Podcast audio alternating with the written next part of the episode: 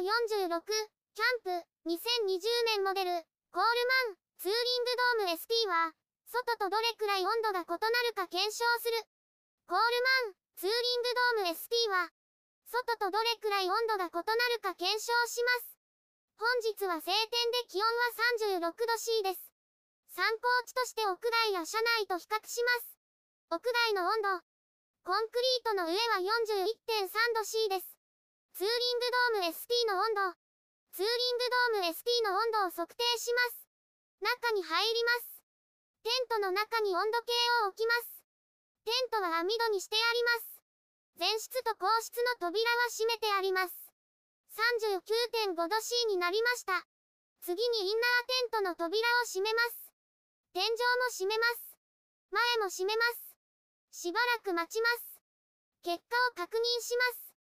38.4度になりました。車の中の温度。車を炎天下の下に置きました。しばらく待ちます。温度計をボンネットの上に置きます。しばらく待ちます。結果を確認します。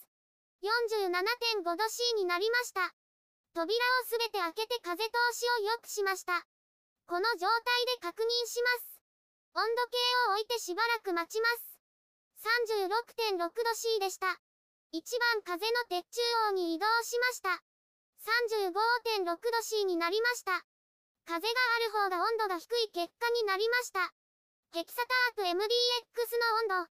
最後にヘキサタープ MDX で確認します。タープの下に温度計を置きます。しばらく待ちます。結果を確認します。結果は35.8度 C になりました。